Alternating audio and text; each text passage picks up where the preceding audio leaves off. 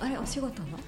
いや全然あのそれこそ他の、えー、とゲイのポッドキャストやってる人たちとまあ、その友達で10今日11人だったかな、うん11人ぐらいで、えっ、とそうバーベキューして。ま11人でバーベキュー。いいな楽しかったです。なんかもう夏、ザ夏って感じでした、えーなんだっけ送迎さんいやえっ、とね日今日いたのは多摩川のローソンさんとモッキーさんと、おとふとのえっ、と寿司さんうんうんうんと、あとあの名前が学芸の上のゲイのズンタ君うんうんとあとそれと脱力サラリーマンの本音っていうあの柴さん柴知って君。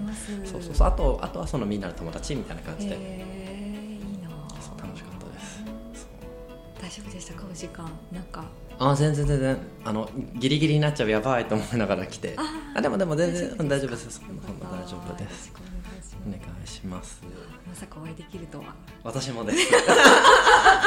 嬉しいと思って。ねこの間コーギーさんのやつに出た時に鈴木さんのお話がうんうんうん。出てまあでもその前になんかコーギーさんの番組にも出出られてたじゃないですかねそれであキャリアカウンセラーの方なんだと思ってあお話ししてみたいと思って。ツイッターではね若干絡みましたけどね、うんうんですよね、ねっていいんだろうかみたいな感そじんなこと言ったら僕なんてコーチングやってますとかいう資格一切取ってないので。あなんかねそうそうそう。講習を受けたけど。講習受けただけですね。そうそうそう。それでもできるからまあ。ね私も名乗っちゃおうと思って。そう名乗ったもん勝ちだと思いますよ、ねえそんな話を今日はいろいろ伺っていきたいんですけど。あっくんさんはご両親が料理人ってなんかでそうですね。そうなんですよ。父親がもともと料理人で自分で自営業でお惣菜屋さんをやっていて母親はまあ父親と結婚して、まあ、うちのお店を手伝うみたいな形で。っていう。うん全然その仕事やろうとか全影響然思わが受けななかったんですね。あただなんとなくそういうのもあって今勤めてる会社は食品会社なんですよね。そうなんですよ。エビをそうだから今日のバーベキューもエビエビを持っていくっていう。あそうそうそう。エビ要員で行きました。エビ用いいなあそうなんですそうなんです。へー。学生の頃は小中高と男子校。小中高と男子校大学になって、行いやいろいろ聞かれていろいろ読まれたんですね。ありがとうございます。なんかブログも読んでいただいたみたいでありがとうございます。めちゃくちゃ勉強になって私あっくんさんの文章になんかもうああの書き方がドストライクであそうなんですね。すごいわかりやすくて。すいません。最近全然なんか更新してなくてポッドキャストの音源置き場になってしまってるんですけど。そうすごい勉強になるなと思っていえいえいえいえ見てたんですよね自分で考えたことではないので人読んだものとかあこれシェアしたらみんなに役立つかなと思ってうん。自分なりの言葉に書いて書いてるだけなので僕が発見したことでも何でもないのであればでもアウトプットって大事っていうのなんか読んでて私もやろうかなみたいなぜひぜひぜひ。感じはしましたね。まあでも十分こうやってねポッドキャストというものでアウトプットされてるので。だといいんですけどね。なんかあんまり実感がないっていうかうんこれからかなっていうところですけどそうそうそう。で小中高と男子校でっていうのなんかで読んだんですよね。それを自分で選んだのかなとかあ気になったあんですよね。選んでない。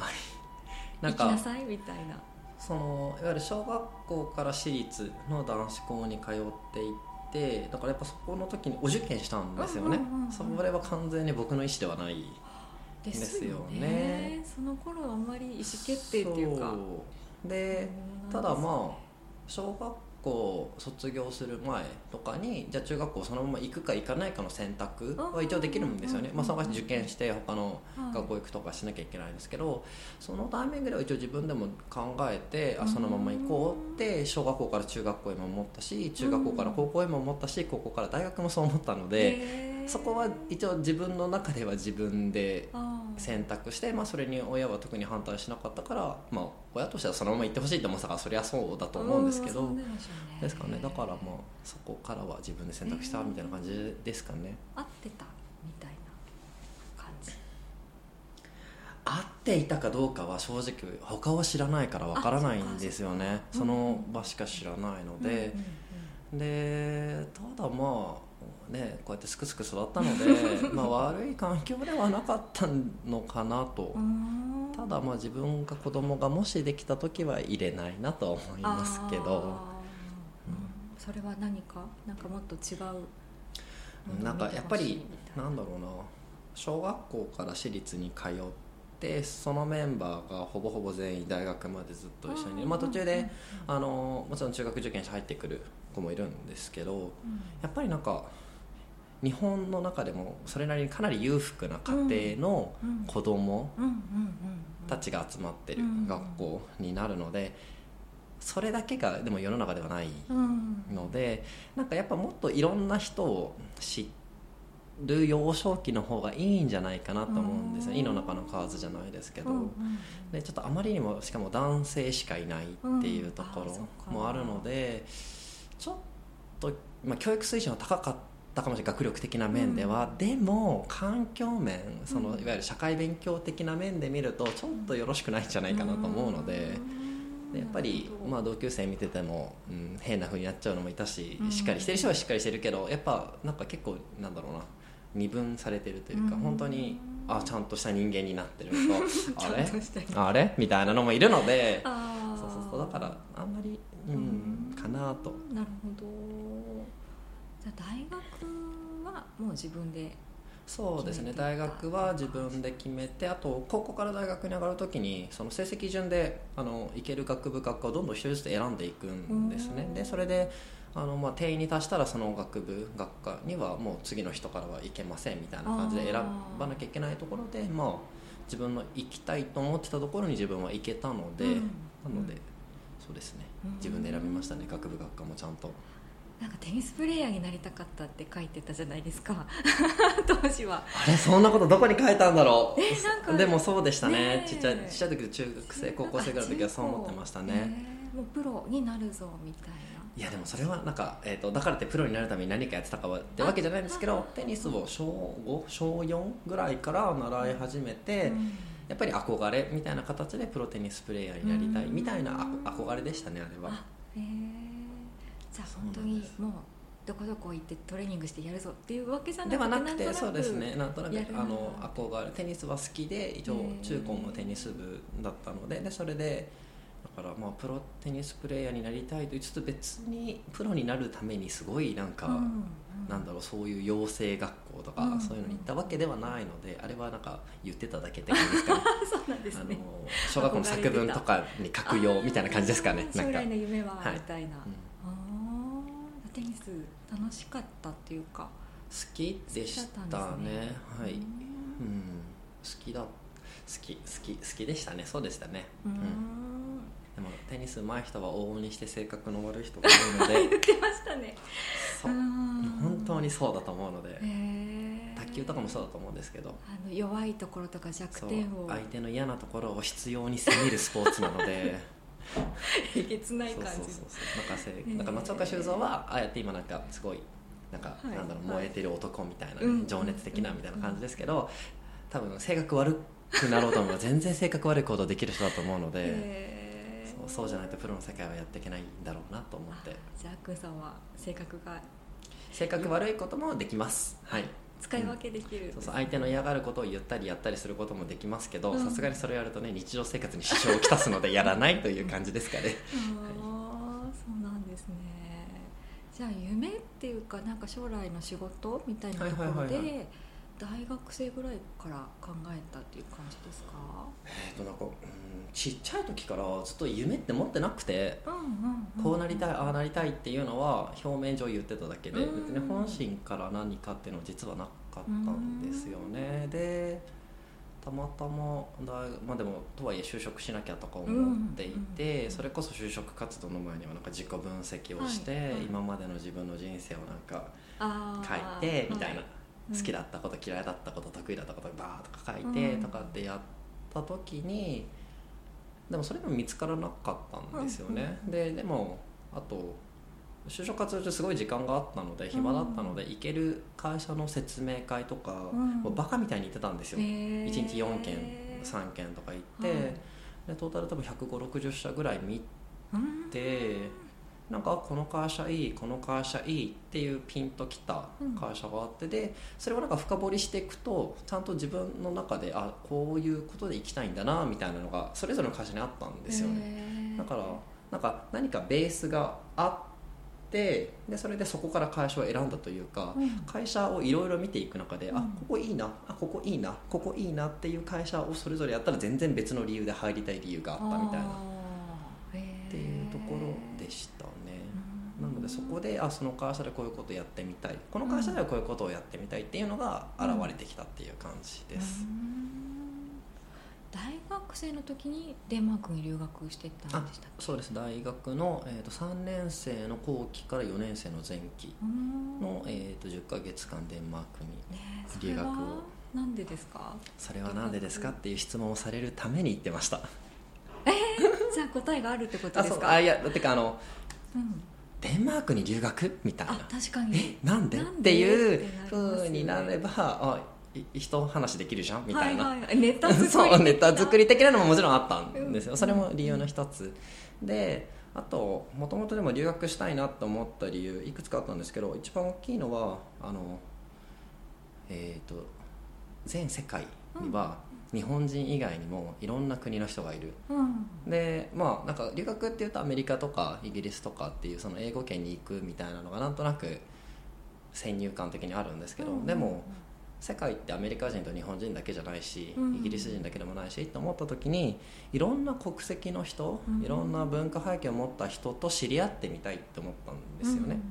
でそれの中で自分の通ってる大学と提携してる交換留学先でいろんな、えー、と留学生いろんな国籍の留学生を受け入れてる学校に行きたかったんですよ、でそれとあとその時の当時の自分の英語の学力で受けたテストの点数だったらここに行けるここに行けるっていうふうに出てきたので、でそれでたまたま行った大学デンマークの大学が、えーとね、60カ国ぐらいから留学生を受け入れてるっていうことだったので、あいいじゃんと思って。でアプライしたら受かったので、あじゃあ行きますっていう、感じで。った先では本当に思った通りいろんな国の人とそうです、まあ、ヨーロッパから来てる学生の方が多かったですけどやっぱり多かったですね、であと何より日本人が全然いなかったんですよ、うんうんうん。自分の行った大学の僕の行った学部は僕ともう一人しかいなくてでそのもう一人も半年で帰っちゃったので最後の半年は自分一人だけだったし、はい。あと自分の寮にあとアジア人が僕しかいなくてあとみんなヨーロッパとかあのアメリカ大陸から来てたりとかだったので、なんかそういう意味でなんか、あの日本アジア人としてもマイノリティの寮にいたので、すごいなんかなんだろうな。逆に結構みんなあ全然僕とし僕の知らない世界を知ってるし、うん向こうも僕うん僕のことは全然知らないしっていうので楽しかったですへね、えいろんな世界をそうですね。見れたって感じですね。